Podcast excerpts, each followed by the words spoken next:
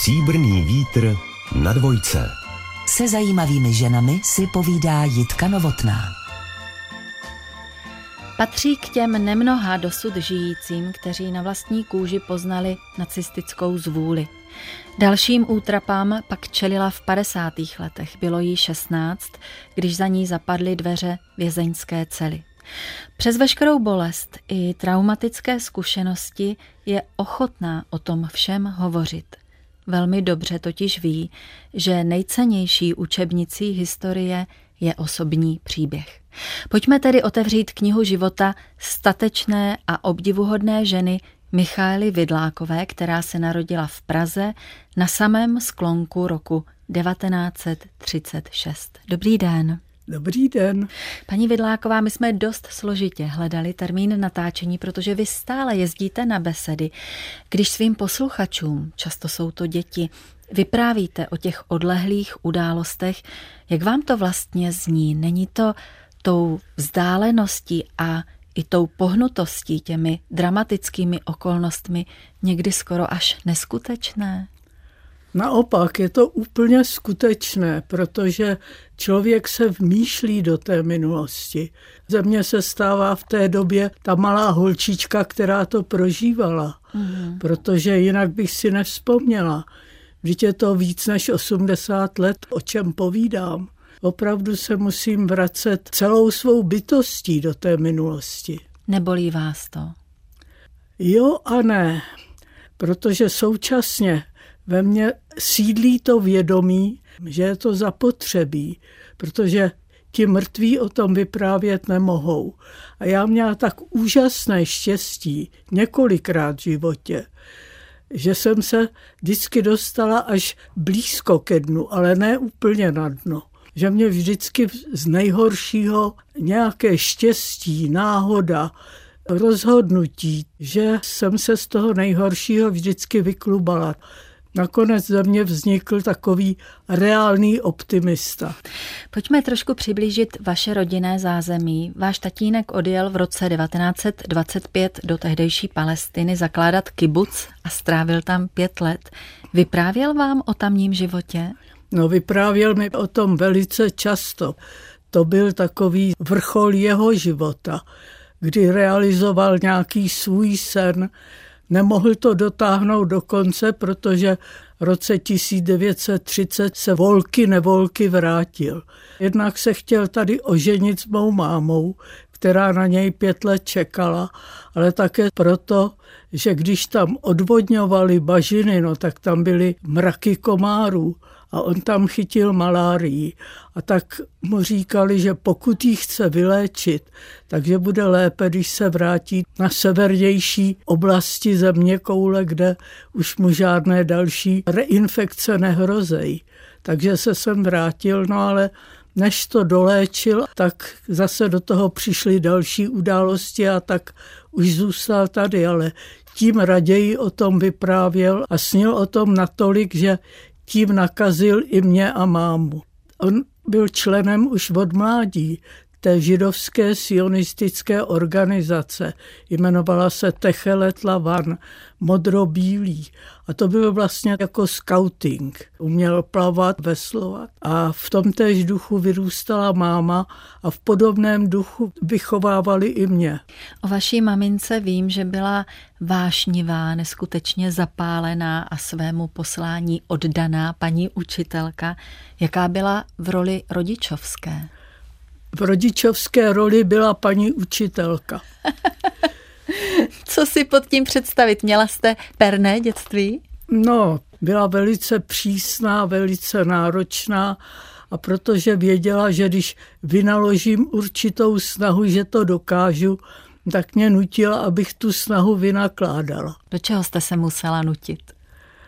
Mě nejvíc vadilo, že třeba dávno po válce, když jsem začala chodit do školy, tak prostě dvojka pro ní byla životní tragédie.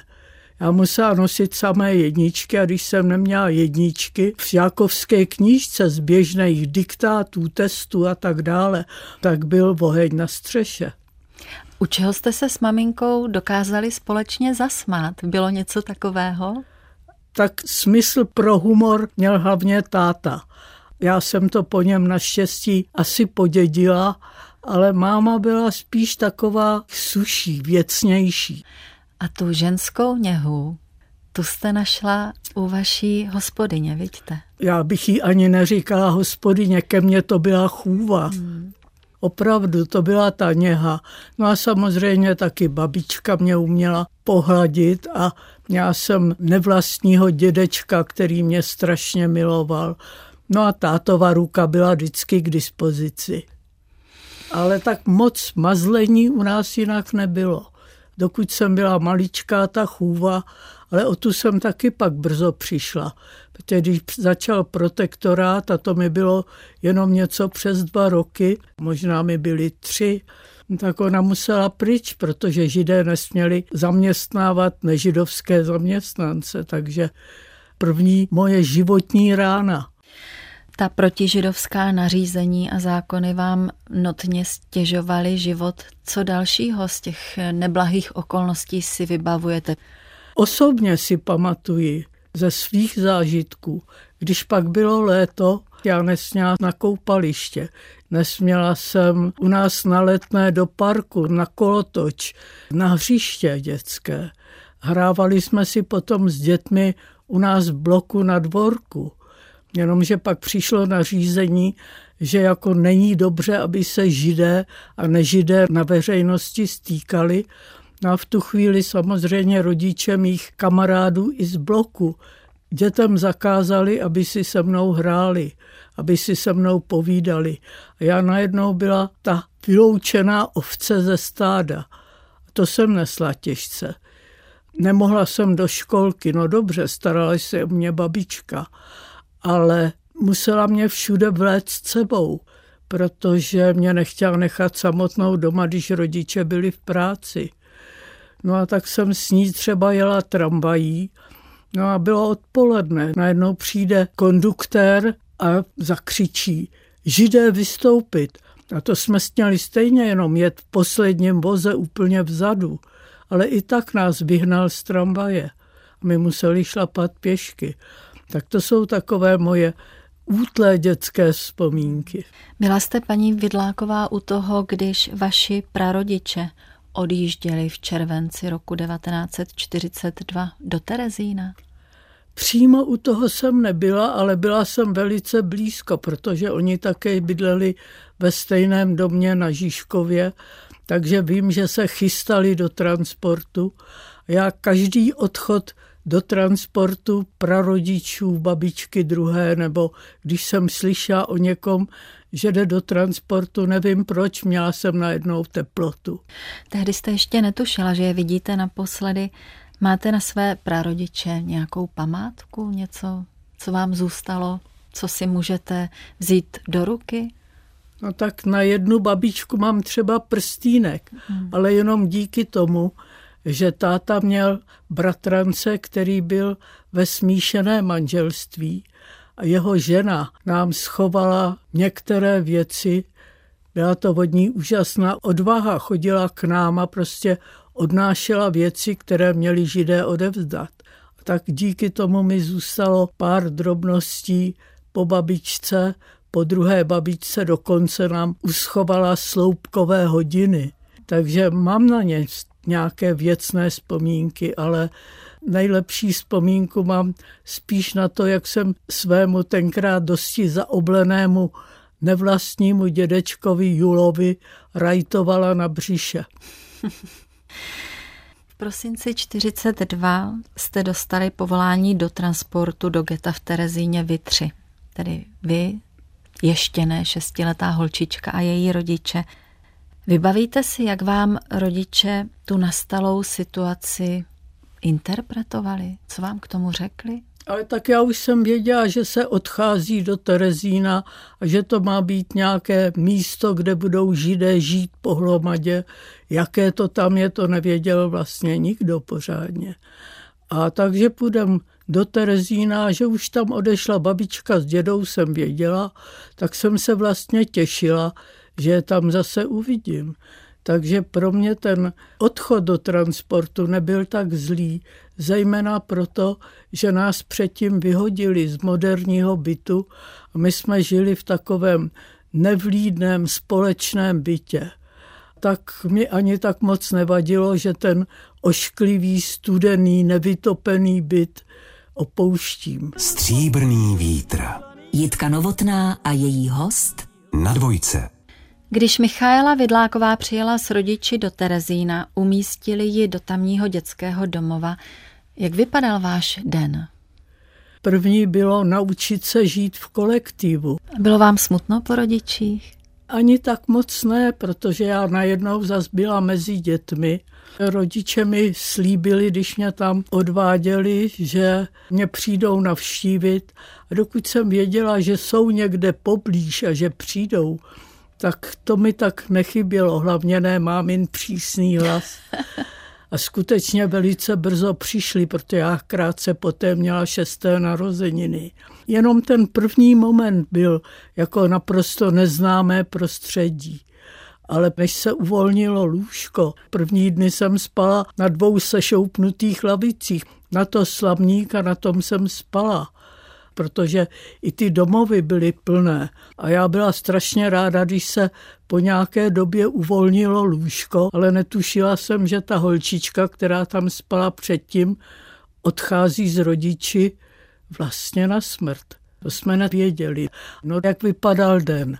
No ráno vstát, odebrat se do umývárny, umít se pěkně studenou vodou, uklidit lůžko, protože se bodovalo samozřejmě, starší děvčata trochu zametla. Vychovatelky, které se o nás starali, kladly důraz na hygienu, na čistotu, na pořádek. Potom jsme dostali černou kávu, krajíček chleba s margarínem, potom byla chviličku vodech a pak jsme se šli učit. Jednak jsem se vůbec naučila se učit. Já sice už uměla číst, když jsem přišla do Terezína, ale to bylo všechno. Takže jsme se dopoledne učili, pak byl oběd, pak byl polední klid chvilku a pak odpoledne jsme měli program, který nám ti vychovatelé připravili. Buď jsme kreslili, nebo jsme si hráli, chodili na vycházky, hráli různé dětské hry venku nebo vevnitř. A já právě musím říct, že ten dětský domov, když se na to dívám dneska zpátky, že mi strašně moc dal do života. Právě díky tomu, že jsem přežila, že jsem nemusela dál do těch strašných koncentráků a že přežili oba moji rodiče, tak já musím říct, že mě Terezín dal spoustu pozitivních věcí do života. Ale také samozřejmě těžkých. Vy jste hned na jaře následujícího roku onemocnila kombinací spály, tyfu a spalníček. Kolik času jste strávila v nemocnici? 13 měsíců. Uf.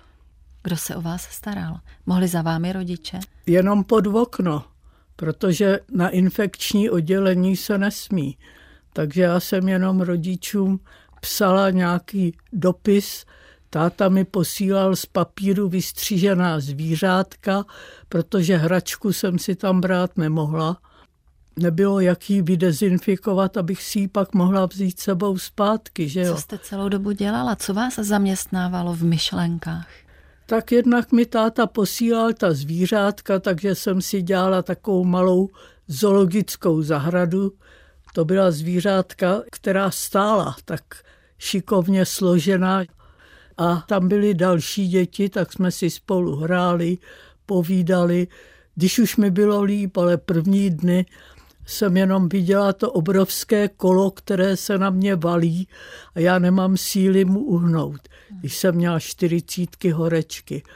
To byly jenom studené zábaly, víceméně dieta byla napřed pití, potom jsem dostávala po lžičkách odvar skrup, protože to bylo jediné, co zažívání pohmožděné tyfem vůbec bylo schopno zpracovat.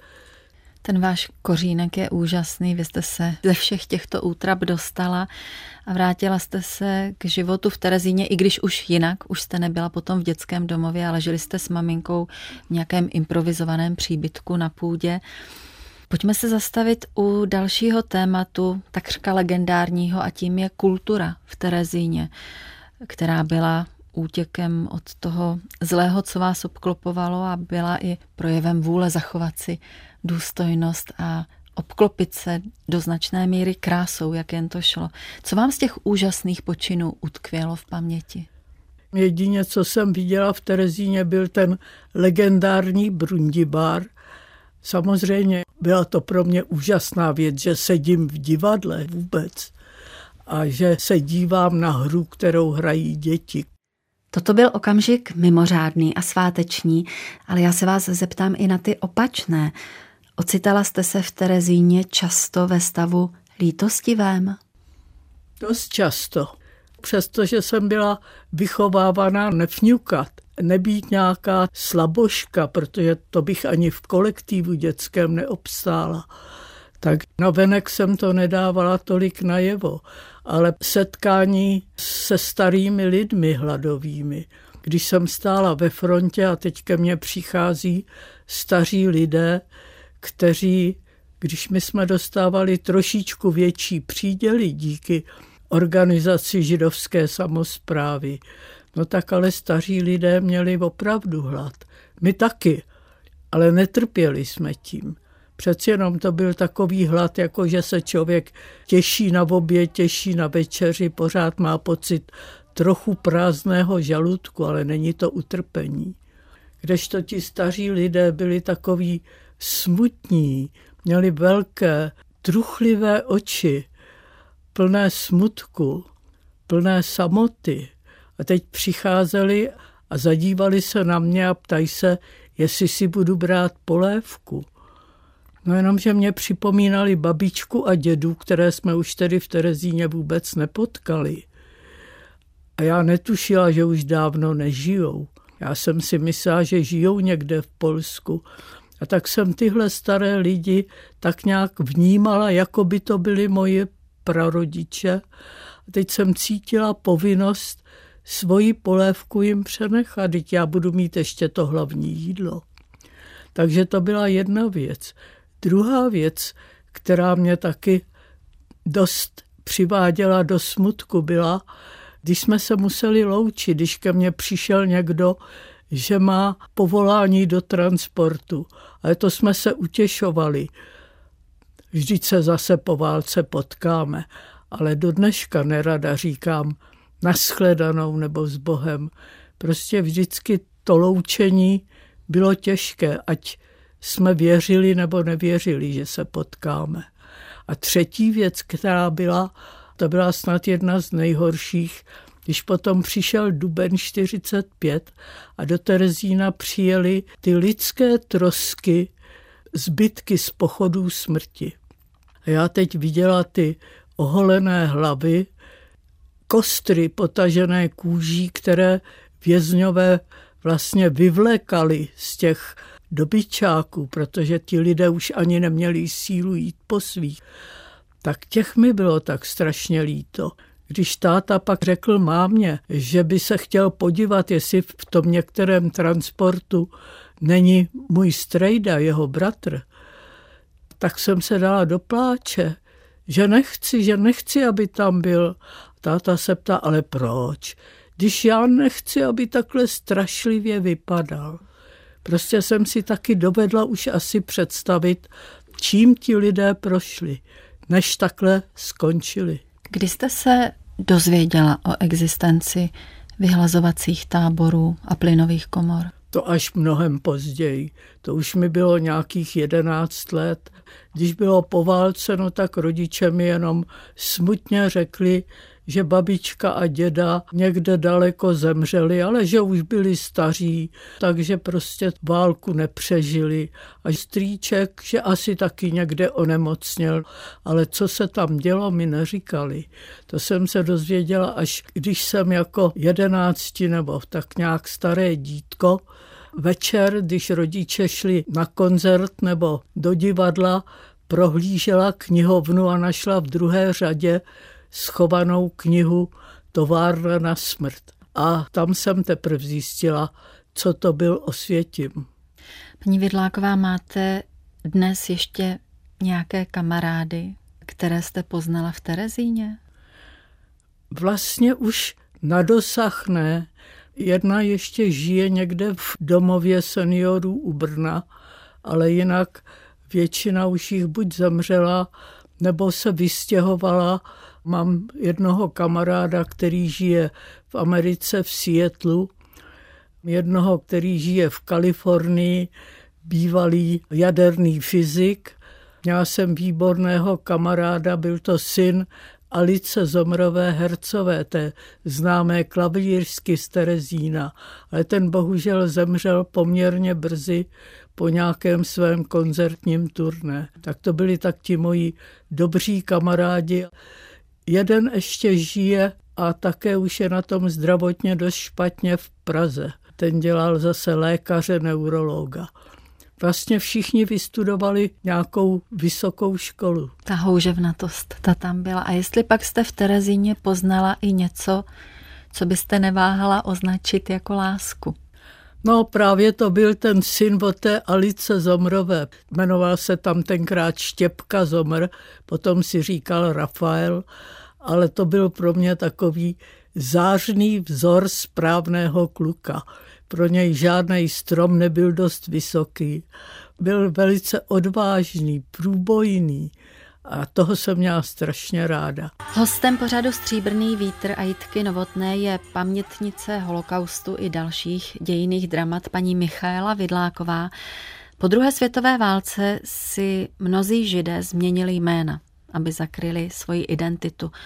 To se u vás doma asi nepřipouštělo něco takového, že ne? V mém případě hmm. člověk se přece nemůže stydět za své předky. Co pro vás tedy znamená židovská identita? Jakou náplň má pro vás tento termín? Tak člověk potřebuje někam patřit. Už v dětském domově potřebuje patřit do dětské party. A pro mě ta židovská identita znamená strašně moc, protože si uvědomují, že jsme byli stále tou nežádoucí menšinou, pronásledovanou celá léta, ale vydrželi jsme, přežili jsme a přinesli židé nejenom pro židovský národ, ale celému lidstvu tolik vynálezů, tolik kulturních děl, tolik technických věcí, že nemám za co bych se styděla. No a člověk nemá být nacionalistou, ale vlastencem být může. Pro mě patřit k židovské identitě znamená patřit právě k těm, kteří přinesli světu desatero před mnoha a mnoha staletími. Patřit k těm, kteří se snažili udržet svou víru přes všechno pronásledování. Tak si myslím, že tohle to opustit by byla zrada. Vaši rodiče uvažovali i po válce o stěhování do Palestiny, ale vždycky je něco zdrželo, takže pracovali pro židovskou věc v Praze. Povídali si s vámi o svých aktivitách, snažili se vás nějak vtáhnout do toho dění? Mě nemuseli vtahovat, protože od mého narození jsem byla už členkou Pražské židovské obce po válce. To pokračovalo, čili jsem začala chodit dvakrát týdně na obec na židovské náboženství. A taky tam byl takový sbor dětský, takže jsme zpívali nějaké písničky. No a to mě docela těšilo, bavilo takže ta obec pro mě byla jako takovou samozřejmostí už od samého začátku. Domovem. Po monster procesech a ve stínu narůstajícího antisemitismu se vaši na jaře 53 rozhodli přejít hranici ilegálně. Hovořilo se u vás doma o tom rozhodnutí, o tom kroku zevrubně? U nás už se mluvilo dlouho o tom, že bychom se chtěli vystěhovat vlastně hned po válce. Jenomže po válce angličané nedávali víza, takže vystěhovat jsme se nemohli. Takovou tu tajnou alia rodiče vlastně udělat nechtěli, protože oba nebyli zdraví a já po Terezíně taky jsem ještě nebyla úplně v pořádku. Měla jsem pořád ještě zeslabené srdce po té nedoléčené spále. Ale když přišel rok 48 a vlastně začala být tady ta možnost odejít, tak oslovili tátu, že by ho potřebovali, aby pracoval na izraelské ambasádě v telefonní ústředně, protože věděli o něm, jak je spolehlivý a že si do centrály neposadějí někoho, kdo by odposlouchával a posílal zprávy jinam. Slíbili tátovi, až se vyslanectví zabydlí, až budou takové ty nejdůležitější úkoly zvládnuty, že pak se budeme moct vystěhovat, jenomže mezi tím spadla klec a v roce 49 skončilo možnost legálně se vystěhovat. A když pak přišly právě ty procesy a začalo se v novinách objevovat ten a ten židovského původu a jeden po druhém dostávali provaz, no tak opravdu bylo na čase ten komunistický ráj opustit. Ale že to legálně nejde, jsme věděli. Takže o tom, že bychom se chtěli vystěhovat, se mluvilo neustále. Rodiče dostali možnost s další menší skupinou přejít zelenou hranici za pomoci agenta, který prý je velice spolehlivý. Jenomže bohužel ten převaděč vás místo přes hranice do Rakouska dovedl do obklíčení československých pohraničníků. Pamatujete si na ten okamžik úleku a toho hrozivého poznání, že je všechno úplně jinak a úplně špatně? To si pamatuju opravdu dobře. To byla hrůza, protože my jsme šli lesem, pršelo, byli jsme už promoklí a on říkal, počkejte, už jsme blizoučko u takového křovíčka. Já se jdu podívat pár kroků dál, jestli je všechno v pořádku. No a najednou zmizel a celá mítina kolem nás se rozsvítila světlicemi a na nás ze všech stran mířily samopaly. Mi bylo 16 let a v tu chvíli jsem věděla, tak tohle je konec. Vy jste pak tři měsíce strávila ve vyšetřovací vazbě a další tři měsíce v soudní vazbě na pankráci. Jaký byl osud rodičů? Ten týž. Prostě výslechy, vyšetřování, ale musím říct, že v té době už nebylo mučení. Byly sice výslechy dlouhé, únavné, tím světlem do očí svítily, ale aspoň už nemlátili. Oni toho vlastně tolik vědět nepotřebovali, protože bylo nesporné, že nás chytili na hranici. Bylo naprosto nesporné, že ten agent jim řekl, jaké jsme měli úmysly, že jste chtěli opustit socialistickou že jsme chtěli vlast, vidíte? opustit hmm. tento režim, že to nebyla nějaké dobrodružství, ale že šlo opravdu o snahu dostat se do Izraele, který byl tenkrát už nahlížen jako na nepřátelskou zemi. Vy jste po návratu řešili složitou bytovou otázku. Samozřejmě, že ta kaňka se nepěkně vepsala do vašeho vzdělávání, protože vás vyhodili ze školy, musela jste pracovat jako technická kreslička. Postupně se vám podařilo prolomit bariéry k maturitě. Odmaturovala jste na samé výborné a přihlásila se po různých peripetiích na Přírodovědeckou fakultu Univerzity Karlovy. Vy jste ale původně chtěla studovat medicínu. Proč jste to změnila?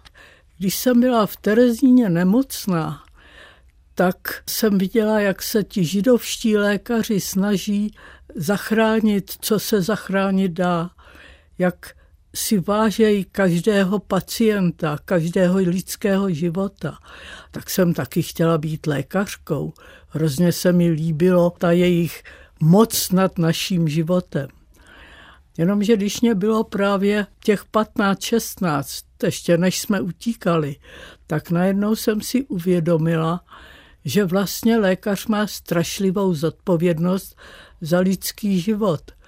Táta byl v Terezíně tesař, no když tesař uřízne špatně prkínko, tak si veme holt jiné. Ale když lékař stanoví špatně diagnózu nebo nasadí špatné léky a pacient zemře, to už se vrátit nedá. A z téhle té zodpovědnosti jsem právě dostala strach. A tak jsem se radši rozhodla, že budu studovat přírodní vědy, že buď budu moct pracovat někde poblíž medicíně, anebo pokud bych se přeci jenom dostala do toho Izraele, to byla vlastně úplně první myšlenka, že bych tam mohla být co platná jako pěstitelka nějakých pomerančových hájů nebo něčeho takového. Takže to mělo takový širší dosah. Vy jste nakonec zakotvila v Ústavu pro výzkum výživy tak člověk přemýšlí, jestli se do tohoto profesního zakotvení nepromítl i ten nedostatek z Terezína. Ne, do toho ne. Do toho se promítla jednoznačně pomoc někoho, kdo mi mi tam pomohl. Protože i když jsem měla teoreticky být nahlížena jako amnestovaný tvor, netrestaný, tak pořád nějaká temná skvrna se se mnou vlekla. Tak vlastně to bylo jedině pomocí kamarádů, kteří mě pomohli přidat nějaké dobré kádrové posudky, aby mě tam v tom ústavu přijali. Sice jako celkem obyčejnou laboratorní pracovnici, no ale tu vysokou školu jsem měla, pak jsem si dodělala doktorát přírodních věd, no a postupně se to zase vylepšovalo, ale než jsem se vůbec na tu vysokou školu dostala, to chtělo odvolání na všechny možné instance. Vy jste toho stihla hodně, také jste se ovšem neopomněla věnovat rodinnému životu, což je hezké. V roce 1960 jste se vdala. Jak jste poznala svého budoucího manžela? To byl důsledek kriminálu, protože já jsem ve vězení dostala těžký zánět sedacího nervu. A když mě potom propustili, tak jsem se dostala do lázní a on byl také v těch lázních, tam jsme se seznámili. No a potom jsme spolu léta chodili, až jsme se po dostudování vzali. A vychovali jste spolu syna. Kdy jste s ním začala hovořit o Shoah, o tragédii evropských židů? Já jsem s ním vlastně o tom mluvit nemusela, protože on často navštěvoval moji rodiče a vyprávěli mu o tom spíše oni. Já o tom vyprávěla až mnohem později své vnučce. Jak reagovala? Já myslím, že celkem rozumně, protože ona zaslechla už ve čtvrté třídě ve škole, že tedy byl holokaust a teď přišla a říkala, babi, ale ty si přece byla v Terezíně, tak mi o tom něco vypravuj. A ono vyprávět dítěti o Terezíně, tam se dali vyprávět přeci jenom takové ty optimističtější momenty, ty dětské zážitky. Takže jsem jí na to tak jako postupně připravila a teprve, když jí bylo 13, 14, tak jsem jí vyprávěla podrobně. A to jsem nebyla sama, to k tomu byl ještě kamarád, který prošel šesti koncentračními tábory a měl také dvě vnučky a tak všechny dívky ho obklopily a nechali si vyprávět o tom, co to byl skutečný holokaust. Vy vyprávíte i daleko širšímu publiku než jenom svým nejbližším. A dokonce jste na besedy jezdila do Německa a Rakouska, což muselo být zvlášť složité, když uvážíme všechny ty vzpomínky a bolestné asociace. Přitom vím, že jste celých 20 let po válce Němčinu odmítala používat. Jak jste to překonala? Tak to byla jediná věc, kdy jsem téměř dobrovolně poslechla svou maminku máma a táta začali spolupracovat s německou dobrovolnickou organizací, která se jmenuje Aktion Sühnezeichen. A jejich tématem bylo smíření. Ale byly to mladé generace, to už byli lidé, kteří se nezúčastnili těch hrůz, které Němci tady páchali. Takže máma mi vysvětlovala, podívej, to jsou lidi, kteří za to nemůžou. Taky nemůžeme za to, co dělala generace před námi. Takže neneseme za to zodpovědnost. Člověk nese zodpovědnost za to, co dělá sám. A oni přesto, že za to nemohou, tak se snaží aspoň trošičku napravit, co se napravit dá. Pomáhat lidem postiženým holokaustem. No tak takovouhle ruku to by nebylo dobře odmítat. Tak s těmi jsem teprve začala mluvit německy. No ale dneska mojí nejlepší kamarádkou je Němka, která tedy žije už 50 let tady, ale je to pořád Němka. A jí vůbec nevadí, že jsem židovka. Jsme víceméně stejně staré, je mezi námi rok rozdíl. Ani jedna, ani druhá nemohla za to, co se dělo za války. Stříbrný vítr. Jitka Novotná a její host Na dvojce. Michále Vidlákové bylo 53, když v listopadu 89 konečně mohla začít žít s pocitem svobody. Co všechno je pro vás obsaženo v tomto termínu? Co je pro vás svoboda? Svoboda je mít možnost říkat, co chci. Svoboda je možnost navštívit zemi, o které jsem celý život snila. Moc vychovávat děti a vnoučata, aniž by se museli něčeho bát. Protože už malý synek věděl, že politické anekdoty se nesmí říkat. Tomu bylo ani ne šest let a už to věděl. Takže ta možnost vychovávat děti, sám se nemuset bát, říct pravdu do očí, nedělat věci, které mi jsou proti srsti, prostě proto, abych se udržela v zaměstnání. To všechno je pro mě svoboda. A které další hodnoty jsou pro vás v životě nezbytné? Tak pro život je samozřejmě nezbytné mít kousek chleba, trochu vody a střechu nad hlavou. Ale hodnoty nezbytné jsou mít kamarády, na které se člověk může spolehnout. Ale pak člověk taky musí umět být kamarád. Pro mě je důležité někam patřit, pokud možná být trochu užitečný, mít dobrou rodinu, což naštěstí mám. Pro mě je důležité, a to bohužel na světě pořád ještě není, aby byl mír. A samozřejmě ta svoboda, ale aby byl mír a ten není pořád.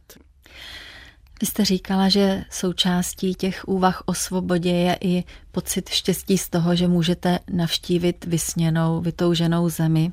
Mínila jste Izrael. Kdy jste byla poprvé v Izraeli? Ku podivu jsem byla v Izraeli ještě před převratem na jaře 1989. To jela skupina ze Svazu osvobozených politických vězňů jako takový výměný zájezd. Takže tehdy jsem ji navštívila poprvé. A jaké bylo to poprvé? Víte, já nerada dávám city najevo, ale když jsem vystoupila z letadla, tak jsem tu zemi opravdu objala a políbila. Jednu z dalších cest do Izraele jste si nadělila k osmdesátinám. Tehdy jste navštívila i kibuc Sarit, který spolu zakládal váš tatínek. Našla jste tam po něm nějaké stopy? V tom kibucu se mě ujala tamní archivářka. Já jsem bydlela vlastně u někdejšího žáka mé maminky, který v Izraeli žil už od roku 49. Ten se mě ujal při všech mých návštěvách v Izraeli. Já tam byla celkem asi pětkrát. A tentokrát právě mi sehnal kontakt na tuto archivářku a ta se mě ujala a pomohla mi prohlížet archív a našli jsme tam dokonce i některé fotografie, na kterých je táta z té doby, kdy kibuc ještě nebyl. To tam byl ještě holý vršek a na něm jenom kamení a oni tam měli stany, ve kterých bydleli a ráno vysypali boty, aby tam neměli štíry. A na tomhle holém vršku začínali a dole pod kopcem měli bažiny, které museli odvodnit, aby tam mohli vypěstovat nějaké obilí nebo zasadit nějaké stromy. A teď já tam přišla v roce 89 jenom nakrátko, ale teďko k těm 80. narozeninám. Já vidím tak kvetoucí vesnici. Každý má svůj domek, jsou tam auta, jsou tam palmy, kvetoucí sady, je tam plavecký bazén, hřiště, tam, kde byly bažiny, jsou pole, no nádhera. A byli jsme se podívat na Hřbitově, kde byli padlí kibucu z těch předchozích válkách Izraele. A když jsme se vraceli, tak mi ukazuje, vidíš, tady je les, který se jmenuje Masarykův. Já říkám, takováhle zanedbaná džungle, to se o to nemůžete starat. A ona řekla, nemůžem, protože to nepatří nám. To založil Židovský národní fond Masarykovi k 80. narozeninám. No ale pak se o to přestali starat. A tak jste se začala starat vy, vidíte? tak, tak jsem začala si brát za svůj cíl, že tohle by zase měl být nějaký les, který je důstojný toho jména Masaryk. Kolik stromů jste zasadila? Já jsem zasadila jenom jeden, každý sází jeden, ale měla jsem možnost darovat stromy, protože při každé příležitosti, když mi to nebo ono chtěli zaplatit, jsem říká ne, kupte stromy pro Masarykův les. Paní Vidláková, které další aktivity vám v životě přinesly pocit opravdu hlubokého smyslu, protože vy jste osoba činorodá, přemýšlivá a aktivní. No jednu z největších radostí mi přinesla práce s židovskou mládeží v době komunismu. Právě s kamarádem, který prošel těmi šesti koncentráky a který měl taky ohromný zájem o budoucí generace, jsme založili takovou menší skupinku dětí, s kterými jsme jezdili na tábor, jezdili jsme s nimi na lyže, chodili s nimi na výlety, ale také jsme s nimi slavili židovské svátky. Jezdili jsme do Terezína prostě proto, abychom jim dali kousek pocitu té sounáležitosti, abychom jim předali aspoň to, co my sami jsme znali z té židovské kultury, z toho židovského náboženství. A to bylo mnoho let, kdy opravdu jsem měla pocit, že dělám něco pro tu budoucnost. A to pro mě mělo úžasný smysl. Ale samozřejmě jsem také ještě pracovala v sociálním oddělení jako dobrovolník, ještě také před převratem.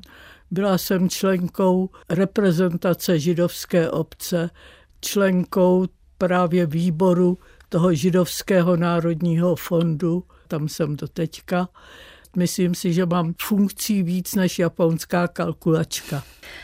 A držíte se v životě nějakého kréda, které byste třeba ráda vyslala i směrem k našim posluchačům a které neváháte připomínat svým potomkům?